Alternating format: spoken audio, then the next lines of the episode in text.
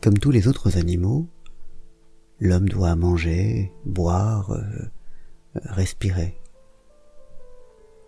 Mais en sus des autres animaux, parce qu'il est né nu et fragile, l'homme doit se vêtir, se loger, se chauffer et entretenir avec les siens des relations de longue durée pour avoir le temps d'élever ses petits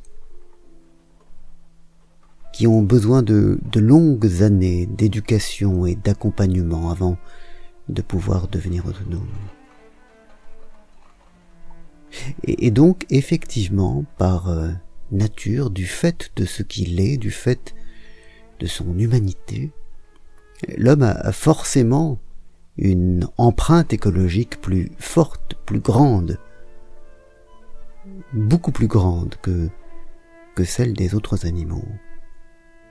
Parce que ce qu'il ne porte pas sur lui, la fourrure qu'il n'a pas sur lui, comme le raconte joliment le mythe d'Épiméthée, il doit aller le chercher à l'extérieur.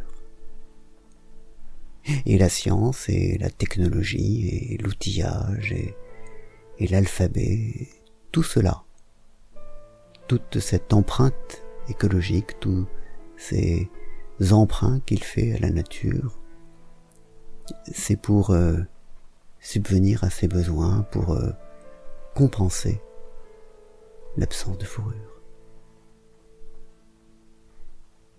De cela, il ne faut pas tirer l'idée que l'homme a droit de tout faire, mais il faut tirer la certitude que nous ne pouvons pas réduire notre empreinte écologique à l'empreinte écologique des autres animaux. Cela, nous ne le pouvons pas. Il faut agir avec sagesse, mais pas de façon impossible. Bonne journée.